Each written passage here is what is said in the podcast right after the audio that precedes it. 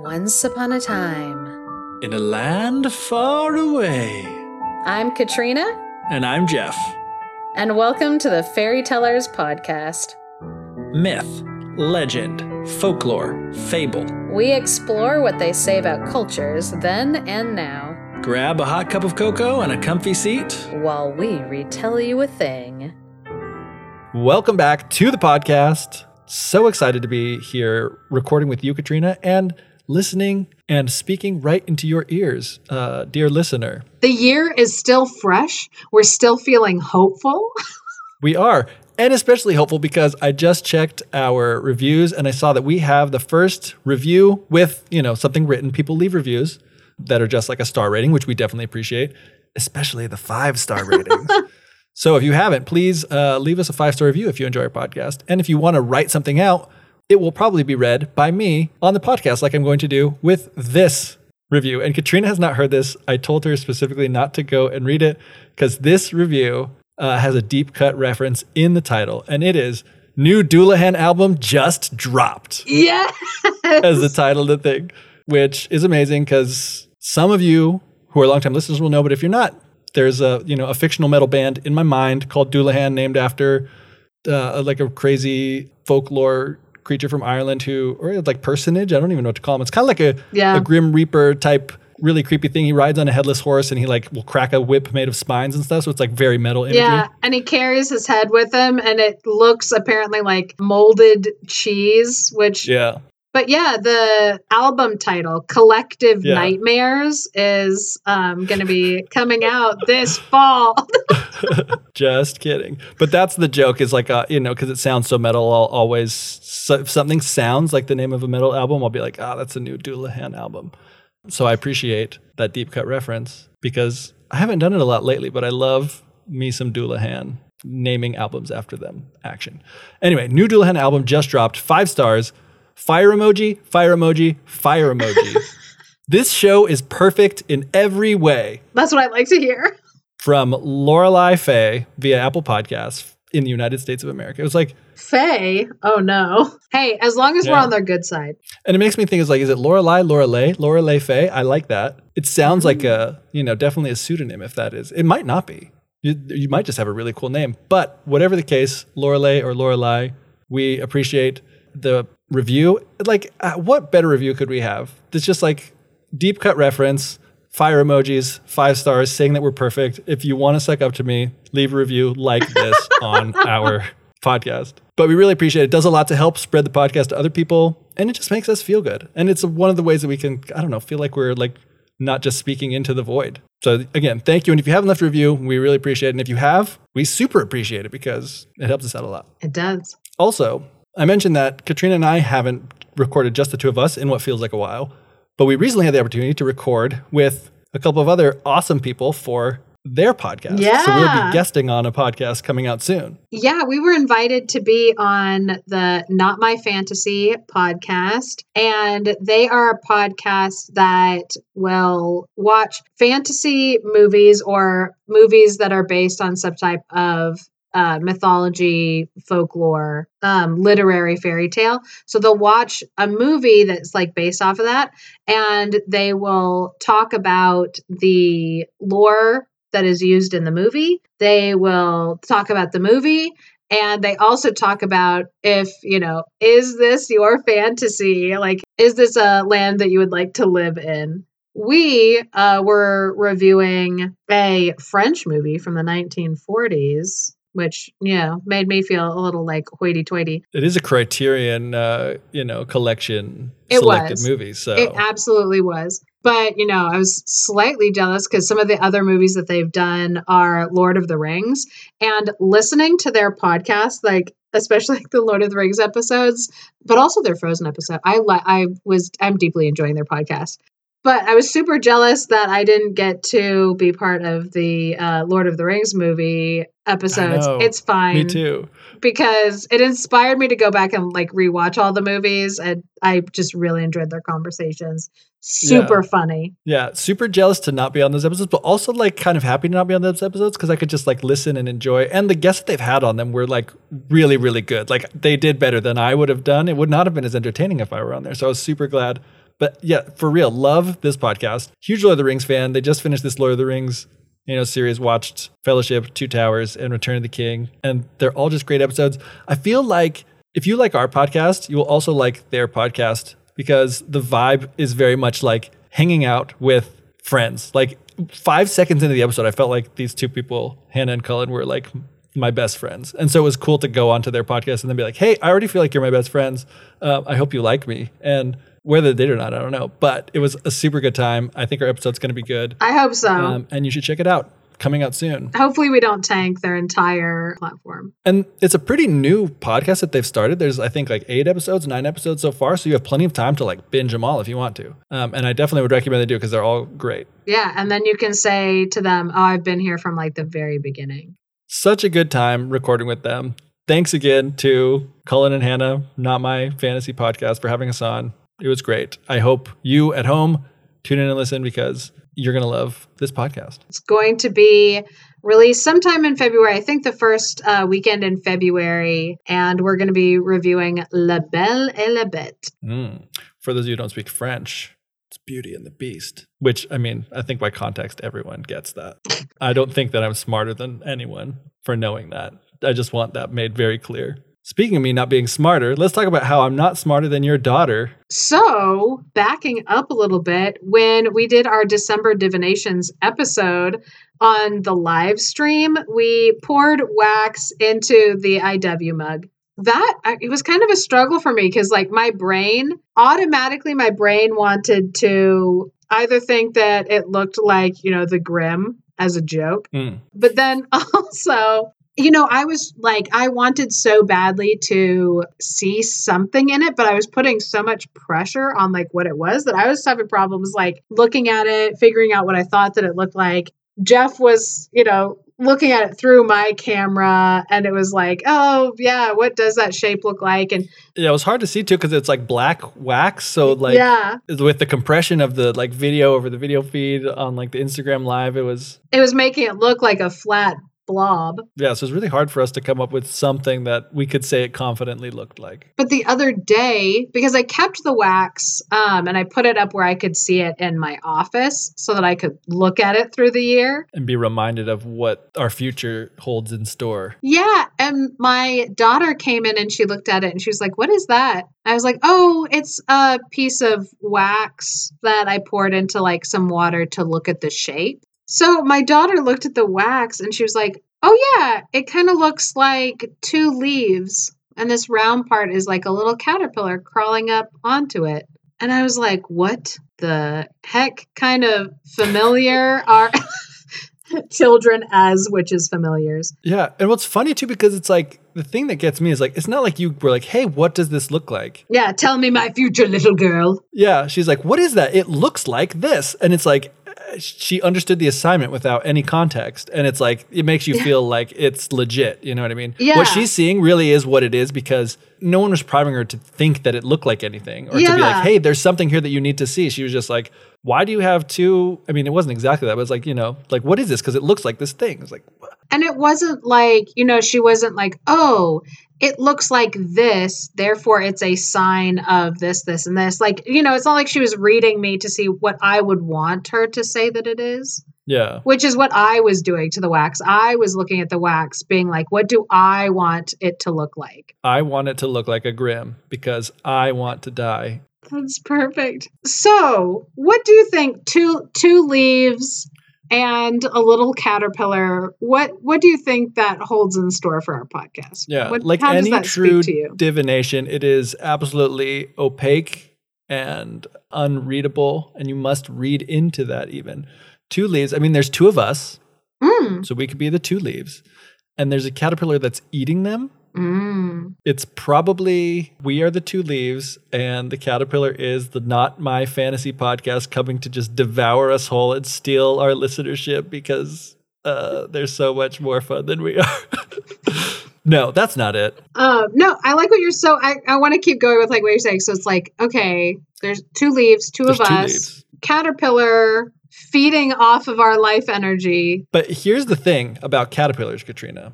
Caterpillars are very hungry and they eat a lot so that they can go into a chrysalis and then metamorphosize and turn into something greater, Yeah. grander, more able to fly. Yeah. So we're the leaves. Our podcast is the caterpillar. And Mm. we need to give more of ourselves. Oh, I don't know if I like. I don't know. Oof. We are going to give our all of ourselves to the podcast so that it can soar. 2023 is our year, the year of the Fairy Tellers podcast. Let's do it. We're gonna rock this. That's what I think it means. Awesome. I liked. I liked where we landed on that. I like where we forced that to land. Yeah. So if someone else has any ideas, let us know, especially if they're good tidings of great joy for this, our podcast. If they're ominous, we also want to hear, but maybe put it in the DMs and not public so that we can deny that it exists. and then when the whole thing blows up in our face, then we'll be like, "Oh, see, we should have foreseen this." because fate is guiding the the hand of the fairy tellers podcast in this very episode Yes, it is.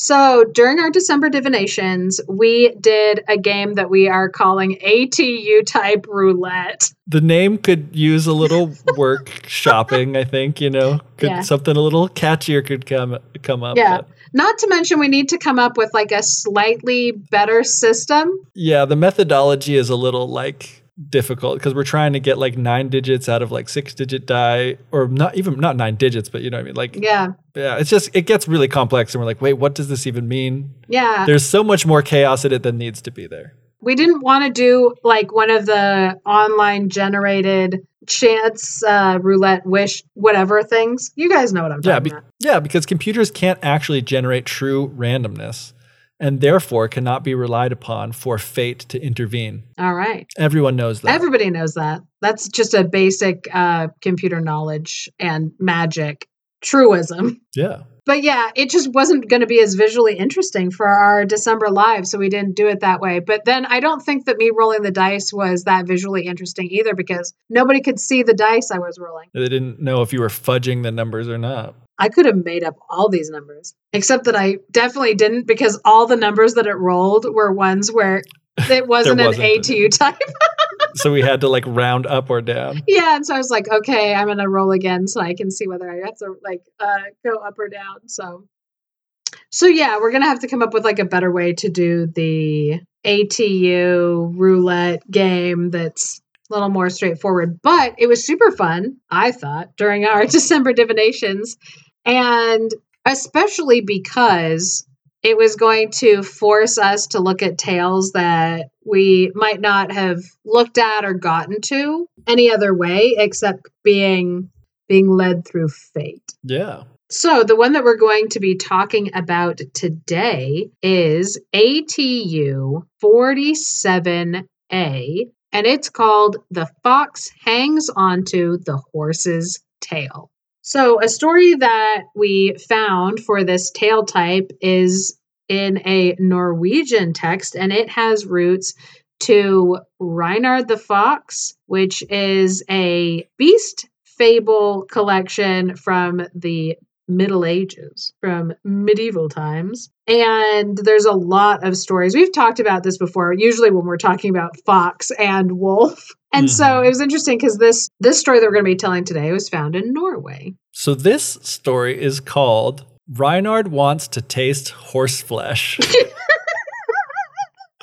which is a wild title, absolutely wild. Whew. And I love whatever collection you got this from, the way that these first few sentences are worded is just like delightful. So I kind of want to quote it directly.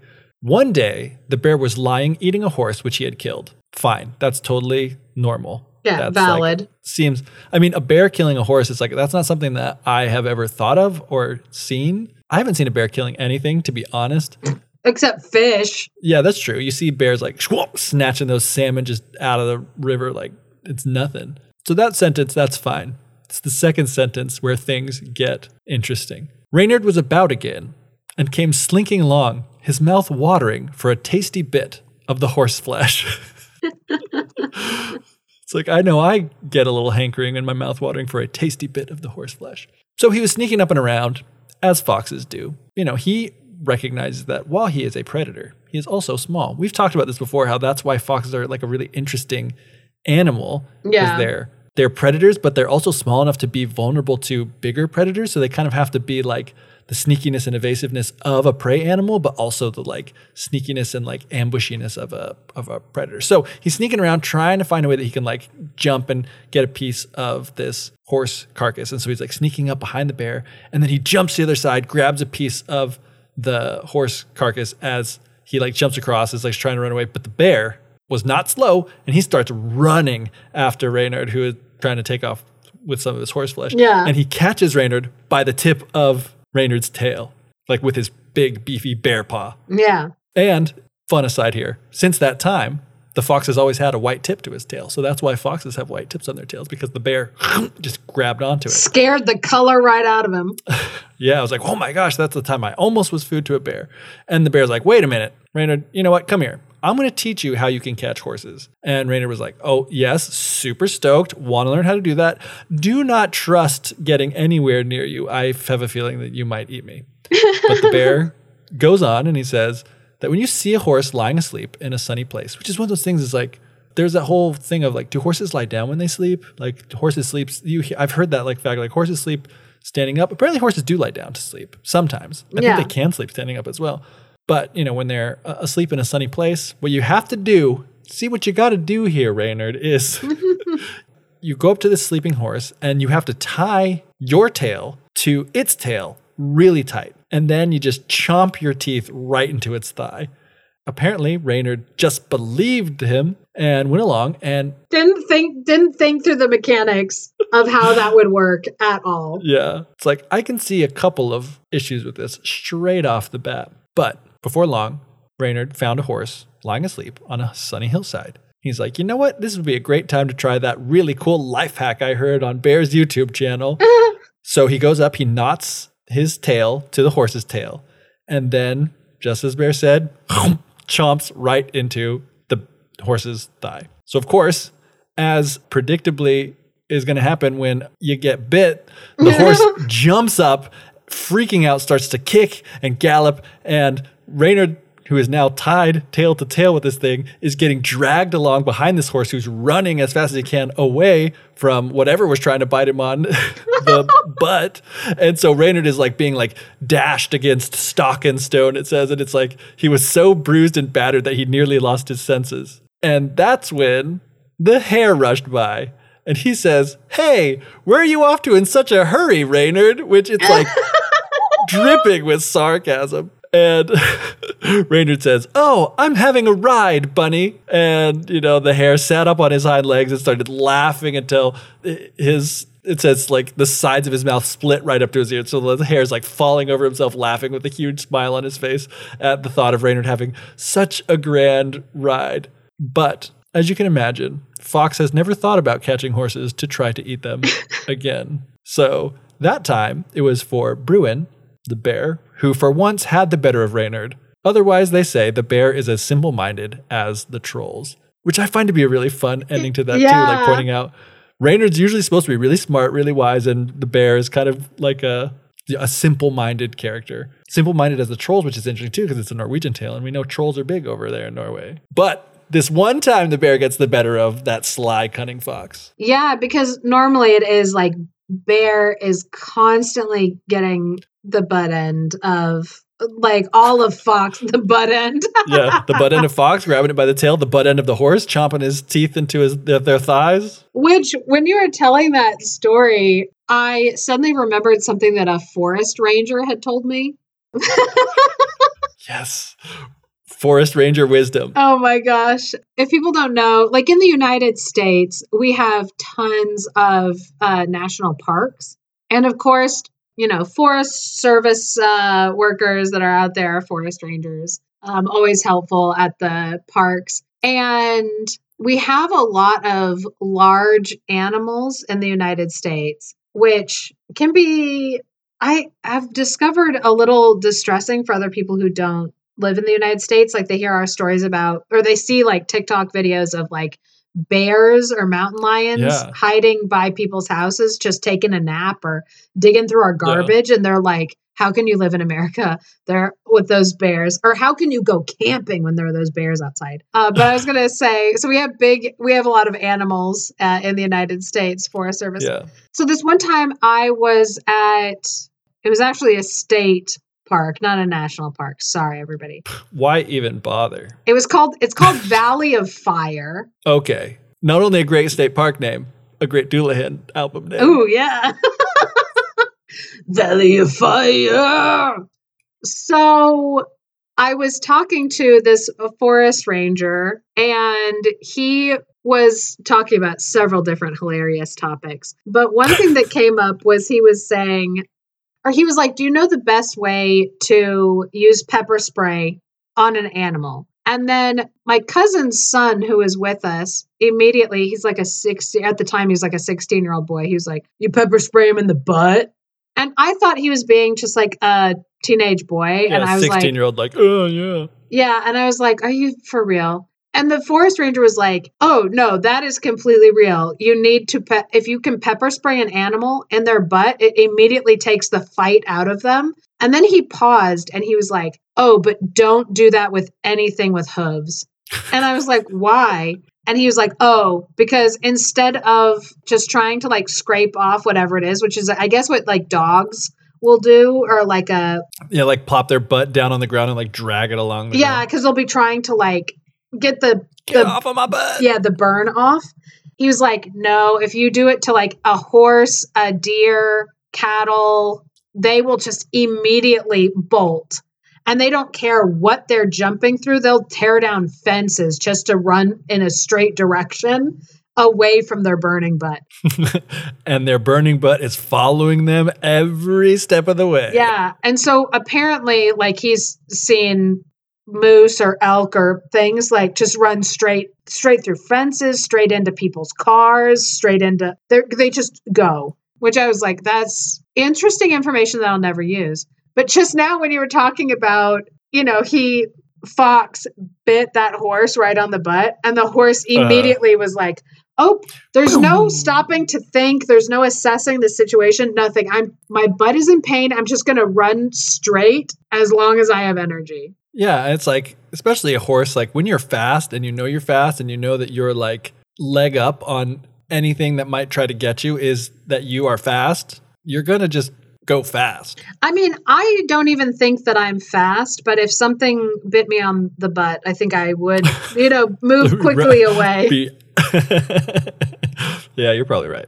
so I love like we keep finding Fox, especially like Reynard the Fox, as you know, this character interacting with other people. And it gives a lot more context to other stories that we might look at that are a little more separated from that, but it gives us that context to then look at those stories and be like, oh, wait, I think I understand more how this story happened. So hmm. there is this tale type inside of Kinder und Hausmarchen. I know that's not how you say it, but But it is how you yeah, I can't stop myself. Um, maybe someday I will learn German Mm. and then I'll be able to be like Kinder und Hausmarchen and it sound but no. So Jacob and Wilhelm Grimm collected a story from this tale type and it's so interesting because while it is ATU 47A, the fox hangs onto the horse's tail. That does Mhm. not happen in this story. What? It always weirds me out when things like that happen. When Yeah. it's the tale type, but it's like not the same thing. It's like the thing that is described in the tale type is not what happens in the story, but it's the same tale type. And it's like when you see the reasons and stuff, it's like, oh yeah, I get it. I see how it is. But it's also like, how dare you be so confusing? Where it's like, oh, I see why this has the same tale elements. And so it goes under this tale type. But also, if it's the first one that you come across with that tale type, it's a little confusing Yeah. because it'll be like, oh, why is this called the rich farmer and the poor farmer? And there's no farmers in the story.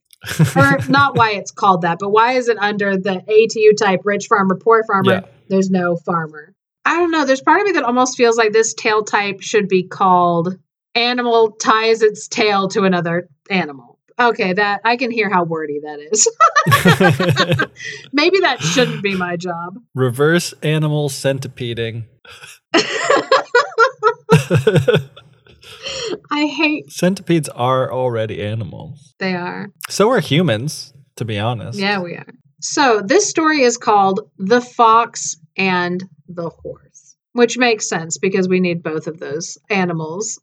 So, what I find interesting about this story in the Brothers Grimm collection is that it is absolutely one of those stories where you would read it to your kids thinking to yourself, oh, these stories are supposed to have some type of like moral, some type of like meaning Yeah.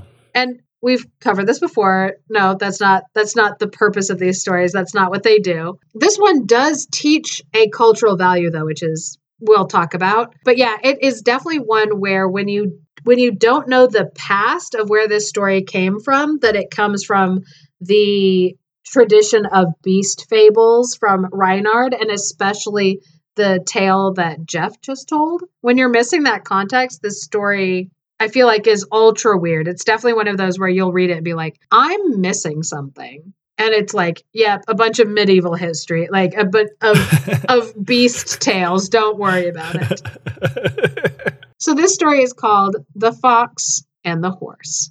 Not an exciting title, but it gets the job No. done. Those are two very important characters of the story. Definitely not exciting as Reynard wants to taste horse flesh. Yeah, I felt uncomfortable with the amount of times that the the word horse flesh came up in that story. Yeah.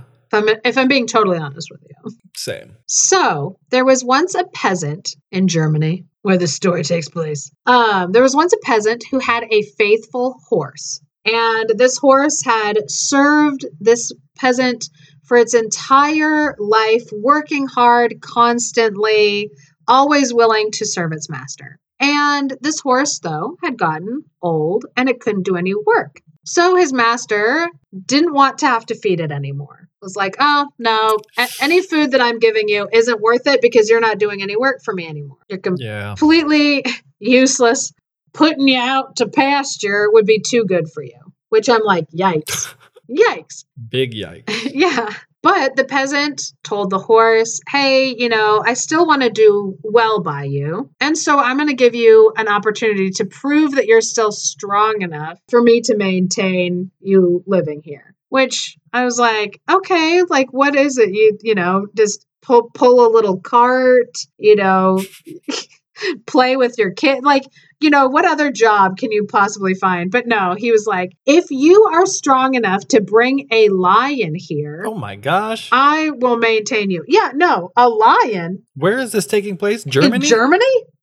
That's what again, it's like you need to like this It's like one of those get me a tiger's spot tiger's milk situation. yeah. Oof, that's Where it's like, go such and do a something- callback to such a good episode. Yeah. But basically saying to go fetch some tiger's milk is telling you to go get wrecked because it's impossible. Yeah, absolutely. But inside of like the Reinhard, the Reinhard the Fox tales, Lion is a character that shows up Hmm. through it. Yeah. In the Reinhard cinematic universe. Yeah. And so this character, while seemingly weird in a Grimm's Brothers story, it makes sense when you know that, like, oh, these are from the Beast Fables, like tradition. Yeah. But still, yeah, a, absolutely a tiger's milk situation where, yeah, it's just like, Because still, yeah, bringing a lion is also as a horse that looks like a zebra, which is common food for lions. horse You flesh. know, it- yeah, it's like you, you think Reinhard wants to taste the horse flesh. Where do you see a lion that's been yeah. without a meal for a couple of days? For sure. So this peasant was like, So until you can do that, until you can bring me this lion, get out of my stable. And with that, he chased him into an open field. Go on, get. I was, yeah, get her. of. Or I think it's like uh, Flipper with Elijah Wood is my sister and I always remember where it's just like, get out of here, go get. Or there's also like Harry and the Hendersons where he does Yeah. that too. White Fang, White. Oh, white. White no, it's him. called White Fanging somebody. Yeah. Yeah, from from New Girl, they references White Fanging, Yes. and also White Fang. you know that literary where it originally comes from. author Jack London. The dolphin is dead. What did you That's say? what that reminds him. The dolphin is dead. Is that from Flipper? Did you not see that? It's not from Flipper, Oh. but it's from that that interview that resurfaced Oh, uh, yeah. recently from Elijah Wood and uh, I think it's That was that uh, TikTok. Yeah. Will you- And then it became the You're a beautiful man. Do you wear Will you wigs? wear wigs? Have you worn wigs? no. Will you wear wigs? The other clip of uh, is the he's talking. he's asking about you're in that you're in that movie Flipper. The, the dolphin is dead. It's like oh gosh. Anyway, And he was like, "That's horrible." I I was not a horse girl in elementary school. I was a dog girl, Mm. and by that I mean that when I was that was really mean of those kids to call you that. no, it was spot on. I would go to the library during recess to flip through books about dogs and pretend to be a dog. I would walk on all fours, and I had a friend who would pretend that I was her dog. wow. in the library. So if people wanted to call me dog girl to my face, that seems appropriate. So the farmer like white fanged this horse and was like, get out of here. Uh, go bring me a lion. Except point of contention here. He didn't white fang him because he was like, get out of here. I don't want you here. White fanging is like you shoo them away for their own protection. Like Oh, yeah. White Fang, if he stuck around, he was going to get, you know, the, the Harry and the Hendersons, the same thing. Yeah. Like if he stuck around, people were going to find out. They're going to get mad. They wouldn't understand. Yeah, Flipper you know. Flipper was the same situation. Like, yeah, like I want you to stay here. You're my friend. I want to keep you, but I, I must send you away for your protection. This was the opposite of that. He was like, just get out of here because I don't want to deal with Yeah, you. you've gotten So, you've gotten old and now you are useless. yeah. This is called being a jerk. Yeah, I'm like, we will talk about that message in a moment. I'm not saying that as uh, me. Yeah, it seems like the story is setting up that that's not the greatest Yeah, thing to do. one hundred percent. So obviously, the horse was really sad. He had spent so much of his life working for this man, putting in so much effort to help this man. So he just went off into the forest to try to seek a little protection from the weather. And there in the forest, Fox met Horse and said, Why do you hang your head so and go about all alone? And I do think it's interesting because, you know, foxes don't try to hunt horses, which is what the last story ended with, with being like, and Mhm. from then on, you know, foxes never tried to hunt horses because they're too big. They can't, they know they can't take them down like on their own. Yeah. And so Horse didn't feel threatened to meet Fox in the woods. And so, yeah, Fox was just like, Hey, what are you doing here? Why are you going about all alone? And the horse was like, Alas, greed and loyalty do not dwell together in one home.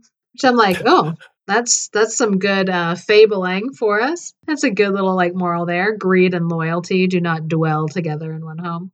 Um, so he's saying, you know, my master has completely forgotten all the services that I performed for him for all of those years just because I can't plow a field very well. And so I can't help him on the farm. He doesn't think I deserve any food anymore. So he's driven me out. Mm. And the fox was like, without even giving you a chance. And the horse was like, well, he did give me one chance, but it's a really bad one because there's absolutely no way I'll be able to do anything. He said that if I was still strong enough to bring him a lion, he would keep me. But obviously, he knows I can't do that. That was completely impossible. And Fox said, well, I could help you.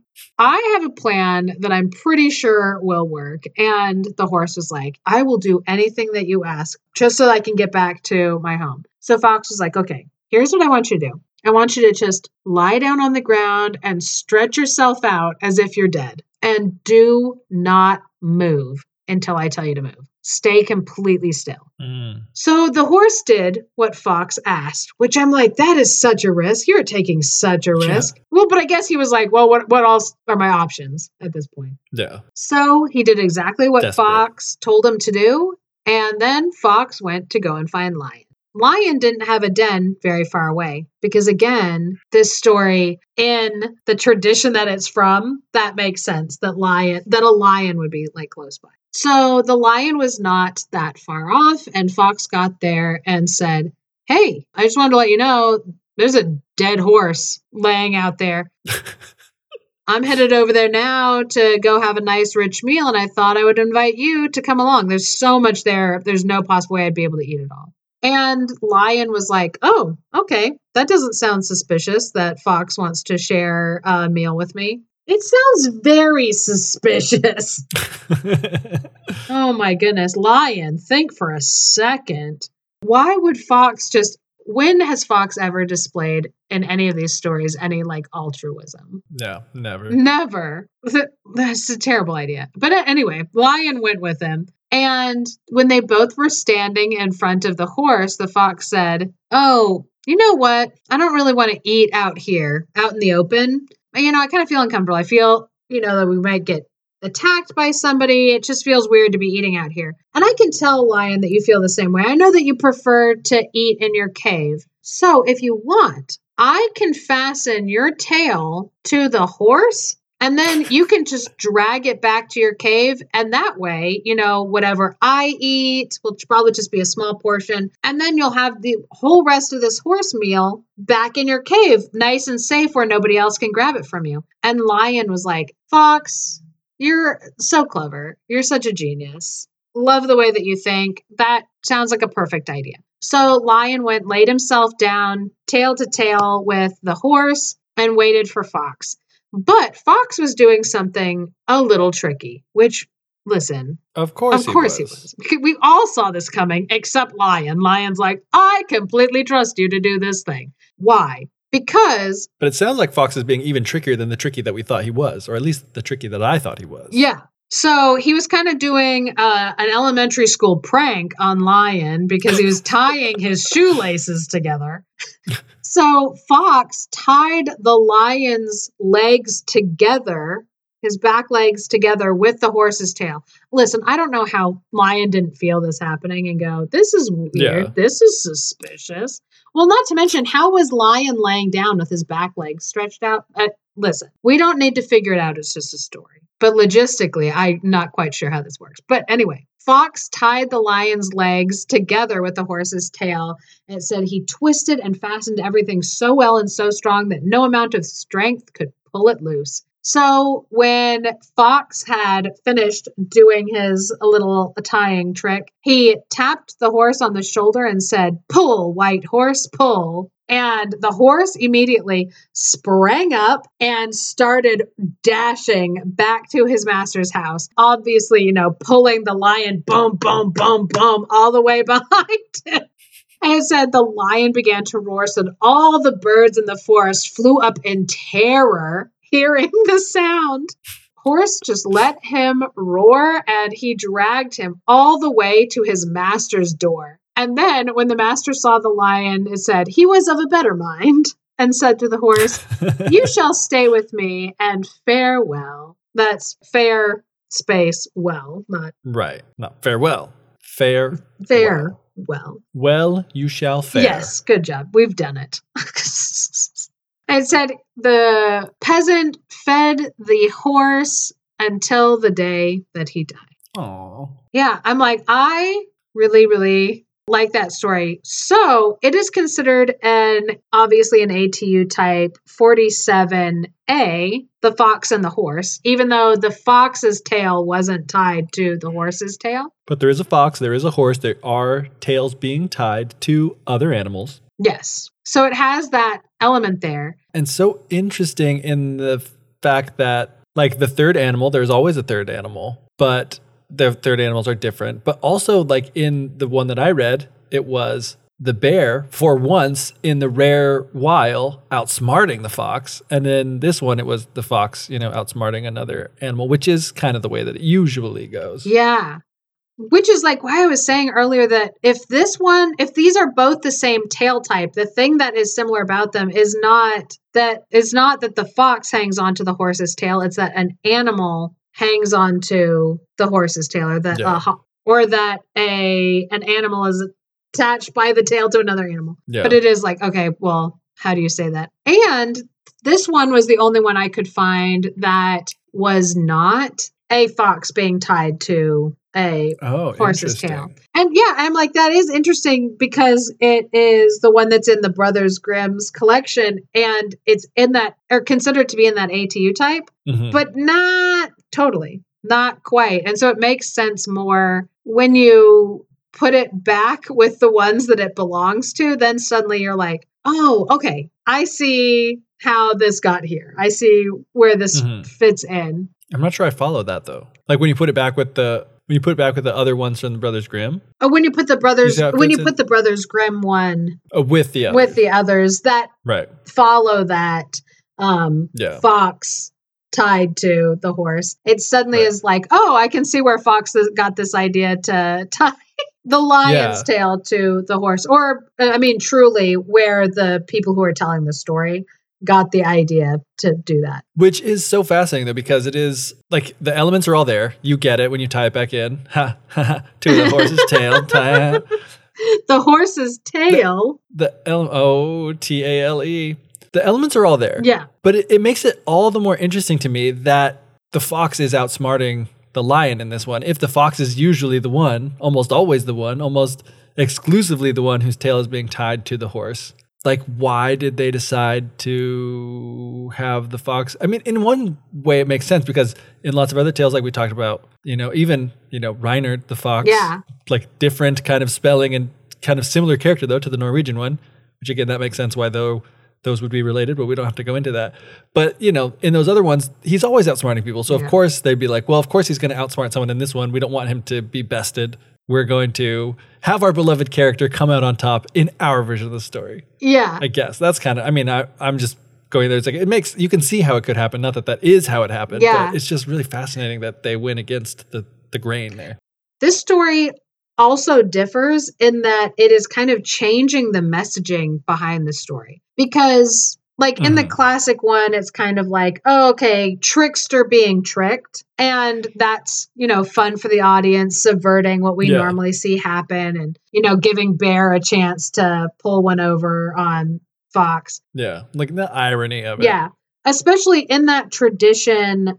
The reason why uh, Bear doesn't have a tail anymore is because of tricks that were played on him by Fox. By Fox. Interesting. Yeah, I mean, like that's a little tidbit of like background knowledge that I don't know is like super important. It's interesting to me just because it is Bear now turning the tables on Fox yeah. and a trick involving his tail. Yeah. And influencing why Fox's tail is the way that it is. Yeah, why it has Similar the to why tip. Bear doesn't have a tail. And oh, and that's another thing to, that's interesting to note is that in the different variants of the story, as the fox tales travel, the color of the fox changes. Because in areas in and around Germany, it is a red fox, but as it travels to different locales, the fox will change colors to the most familiar fox color in that area, which is just Mm. interesting. You can follow where the story came from through the color of the fox. Yeah.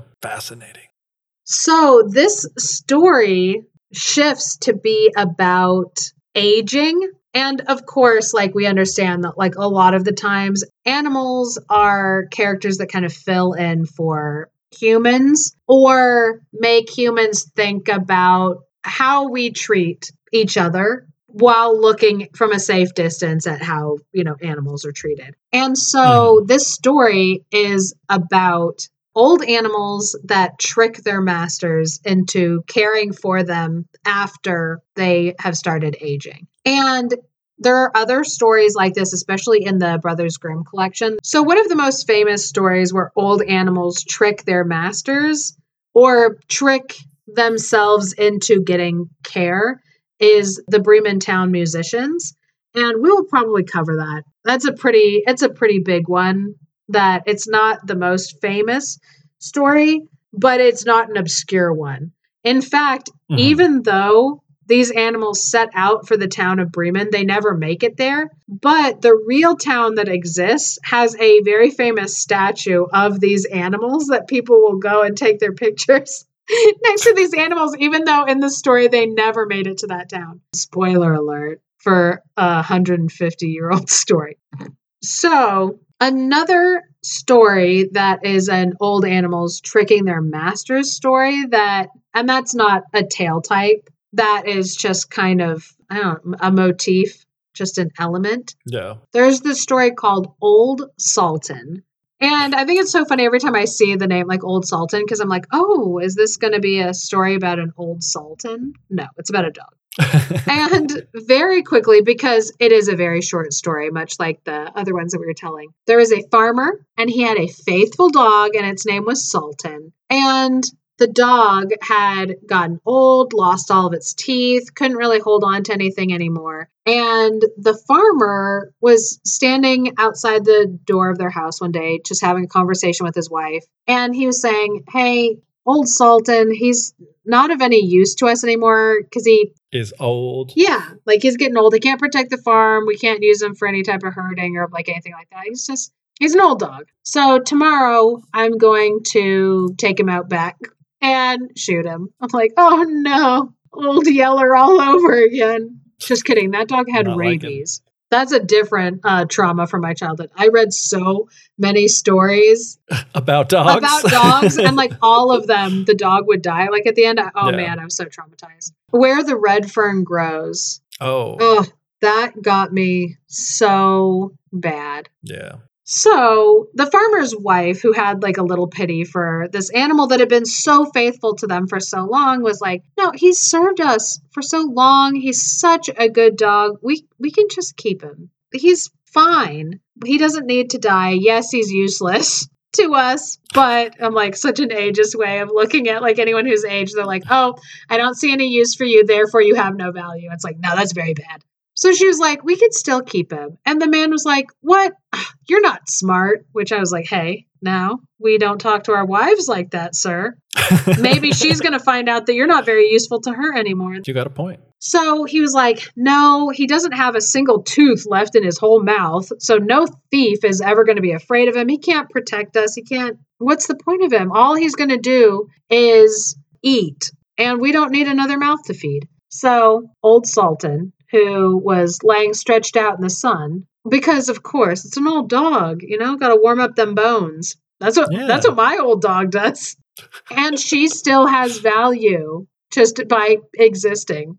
It was a different time then. It's okay. I'm not too salty. I'm a little salty. A salty dog. Girl. Salty, salty dog girl. That's someone's Instagram handle for sure. What? I said that's someone's Instagram handle for sure. Salty dog girl. Salty dog girl. I'm gonna find her. I'm gonna find her. I will find you. So this poor dog is laid out, stretched in the sun, just, you know, enjoying heating itself up. And it heard everything that was being said about it. And he was so sad that tomorrow was going to be his last day alive. But he had a good friend. And oddly, his good friend was a wolf. I'm like, all right, I didn't know you guys were buddies, but okay. So he had a good friend who was a wolf. And at night, old Sultan crept out into the forest so he could go talk to Wolf, complain about the fate that awaited him, and possibly, you know, say goodbye. And the wolf said, Hey, listen, my kinsman, which I love, cheer up. I'll help you get out of this trouble. I've thought about it a little bit, and I think what you should do is tomorrow, early in the morning, your master is going to go with his wife to make some hay for the other animals, and they always bring their small child with them. No one will be left in the house. So while they're working, they always lay their child behind the hedge in the shade. All you have to do is just go out there with them, lay down next to the child as if you're guarding it. And I'm going to creep out of the woods and I'm going to grab this child and drag it into the woods. like, excellent. And so the wolf said, You have to run swiftly after me. And as if you're about to like take it away from me, you're coming to get the kid. So obviously, I'm going to let the kid go. I'm going to drop the kid. And then you take the kid back to the parents. They're going to think that you rescued this kid. They're going to be so grateful to you. There's no way they're ever going to harm you.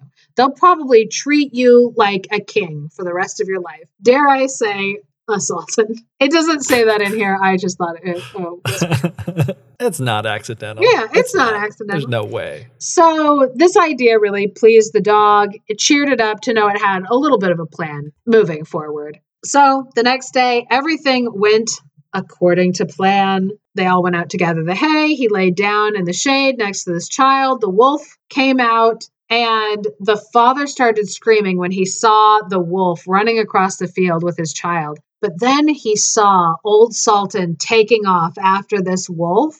And then pretty soon, old Sultan brought back their child, and the farmer, completely relieved, full of joy, couldn't believe my dog did this. He chased down that wolf and he saved my child. And the farmer's like, you know what? Not another hair on your head will ever be hurt. You are going to eat, it says free bread as long as you live, which I'm like, yes, Olive Garden this dog. When you're here, your family free breadsticks. Unlimited free breadsticks. So his wife was like, you know what? I'm going to go home right now and I'm going to go get Old Sultan a treat. Nobody else is going to eat until this dog has had his fill. I'm going to get him a pillow from the bed so that he can lay down on it. From now on, Old Sultan will be so taken care of. He'll get whatever he wants. So, soon after this, Wolf visited him and was pleased that everything had succeeded so well. And he was like, So, kinsman, again reminding him, like, yeah, we're like family, right? Uh, we're both canines, right? He was like, I need you to do me a little favor. I just need you to, you know, maybe uh close an eye, turn your head away when I creep out into your master's field and steal one of his fat sheep. And old Sultan was like, Absolutely not. I will remain true to my master. I wouldn't agree to that. Which I'm like, hey, listen, his master was planning on shooting him Yeah. And the wolf helped him out. I don't know. Listen, I don't know what I would choose. I'd be like, oh, you know what? My life for one of my master sheep, you know, do what you gotta do. But I guess, you know, this dog had a moral code. Yeah. So he was like, absolutely not. I'm not gonna let you do that. That's no, we're not the, we're not that kind of friends. So the wolf thought, you know, maybe he's not being serious. He can't possibly be serious after all I've done for him. And so he crept up in the night to take away one of the sheep. But the farmer, it says, to whom the faithful sultan had told the wolf's plan. And this is something when we get to the second half of this story that's really interesting is that in these beast fables, they go back and forth Mhm. between animals that are kind of more or less capable of just like animal things, animal action, stuff like that. But then sometimes they'll switch into being a lot more human like and behaving as if they are people who are part of a court or something like that. Yeah. And this is kind of when the story flips into that. And it happens in like Reynard the Fox and other beast fables. And so it's really interesting to see that happen in this story. And again, it's one of those Grimm's Brothers stories where when you're reading it, you're it's taken out of that context of like that medieval time period Yeah. and so it doesn't quite make sense and that's the context that you need like for um, these animal stories that that's the tradition that they're following after so old sultan had told the farmer about the wolf's plan and so the farmer was waiting for him and it said he combed his hair cruelly with a whip which i'm like that's a Oof. that's a really interesting way of saying that Turn a phrase. Yeah. Yeah. the wolf had to flee and he cried out to the dog, You just wait, you scoundrel, you'll regret this. So the next morning, the wolf sent the boar, so like a wild pig, to challenge the dog to come out into the forest and settle the affair. So it was going to be like fisticuffs. It said so it said old Sultan could find no one to be his second, which yeah, again, like now we're talking in terms of like, oh, it's nobles like fighting and this is a proper duel and this person will be my second and you boar is going to be wolf's second and but old sultan couldn't find anyone to be his second except for a cat that only had three legs I love that. Cat's my favorite character now. This three-legged cat. and so they went out together and it says you know the cat was limping along his stride wasn't as even as a cat with four legs and also his Mhm. tail was stretched upward into the air so when wolf and boar were looking from a long ways off and they saw these two walking they thought that old sultan was bringing a saber with him because they thought that the cat's uh, straight up tail Ah. was a saber and they're like oh no because i guess they didn't bring any knives to this knife fight. They didn't bring any swords to the sword fight. So they mistook the cat's tail for the saber And also, when the cat was moving along on its three legs, they thought what they were watching was this cat stooping over to pick up stones to throw at them. So every time it took that step, Uh, they thought it was stooping over, picking up another stones. stones. Yeah. And so they started to get scared. So immediately the wild boar was like, no, no, no, no, no. For that reason, I'm out. So he tried to shove himself into the underbrush, but he was like pretty big. So it was not all the way gone. And the wolf was afraid and jumped into a tree like a coward. So as the dog and the cat approached, they were looking around and they were like, Where is everybody? Why is everybody gone? Then Cat noticed wild boar's ears sticking out of the underbrush because he wasn't able to completely cover himself in the leaves. mhm. And while Cat was looking around for everybody, he saw the boar's ears wiggle just a little. And the cat thought for a second, that must be a little mouse. And it jumped onto the ears and it bit down hard on them.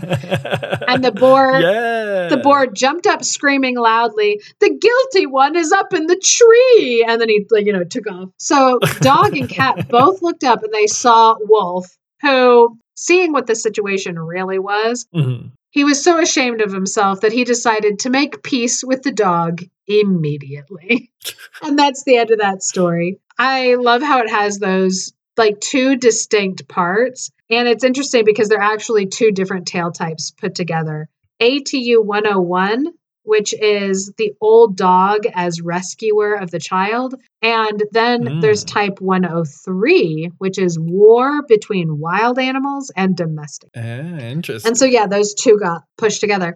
But why I bring it up is because in the first half of that story, again, you see this Grimm's Brothers tale that's, you know, being told as a folk tale among the peasantry about old animals tricking their masters into continuing to care for them into their old age. Mhm. And so when you look at these stories as as not about animals but about how humans should treat each other, this story is very much about taking care of your elders. How, you know, they shouldn't have to trick you into taking care of them. You should already see that they have value. Some of their value is Yeah. that because they're as old as they are, they are wittier, smarter. They still have a few tricks up their sleeve, but also the message that I want to put into these stories a little more clearly is that like even when people get old and they don't have like value as in like what they can give you in terms of like labor, Yeah. they are still have value as human beings. right. They continue to retain their value and their humanity. Okay, even if an old person that you love in your life isn't working hard for you anymore and can't give you anything, it's your obligation now to remember all that they have given you and to care for Yeah. them for the rest of their lives. Yeah, absolutely. And it's one of those things that's kind of like sad because it's like that seems like it should be obvious, Yeah.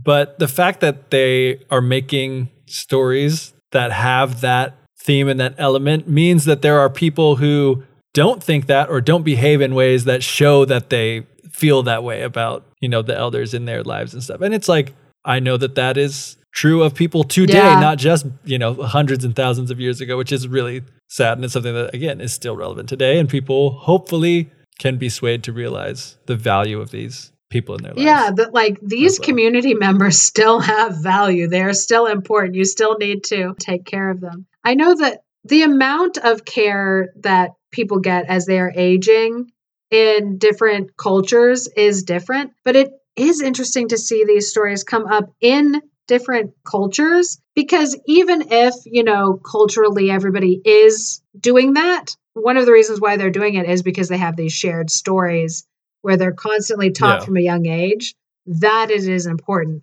And so I'm kind of like, dude, I know in my culture, in like America specifically that I'm thinking Mhm. about, we do undervalue and consider our aging population a burden Yeah. and are less likely to live in multi generational homes. Yeah. I was just thinking about that. yeah, too. there's this fixation on what's like considered like the nuclear family. And, you know, mom, and it's very heteronormative, where it's like mom and dad and children, that's it. Those are the only people in your home. And then it's like, Yeah. well, what are you, what are you doing with your grand with the grandparents? What do you where are they? aunts and uncles, you're going to have any of them. Cousins can also live with you. What's going on? And so I think, you know, we could do for more stories like this, emphasizing that after all these people have done for you, you know, the least you can do is free breadsticks. Which is a tradition that we honor in this country through a beloved institution of Olive Garden. and now you know why old people love it so much. Oh man. So I'm glad that we've got to kind of explore a little bit more in you know the beast fables stories. I know we seem to dip into them every year no matter what. Yeah. But it was nice being led by fate to do this episode. I'm excited for our other ones. The december divinations live that we did you know we have more stories in store that are uh, fated to be this year. So I'm excited to see what those episodes turn into. And hopefully, this one was just fun and enjoyable and light for people. Thank you for listening to the Fairy Tellers. If you enjoy what we're doing, please leave us a review or share us with your friends. Also consider supporting us on Patreon for access to exclusive bonus content, including outtakes and monthly bonus episodes at patreon.com slash the fairy tellers. Special thanks to Andrew Forey for our music and to Clarice Inch for our artwork. And of course, a big thank you to all our patrons. Without all of you, this show wouldn't be possible. Fairy tales are always more interesting when something is added to them. Each new telling recharges the narrative, making it crackle and hiss with cultural energy. Maria Tatar.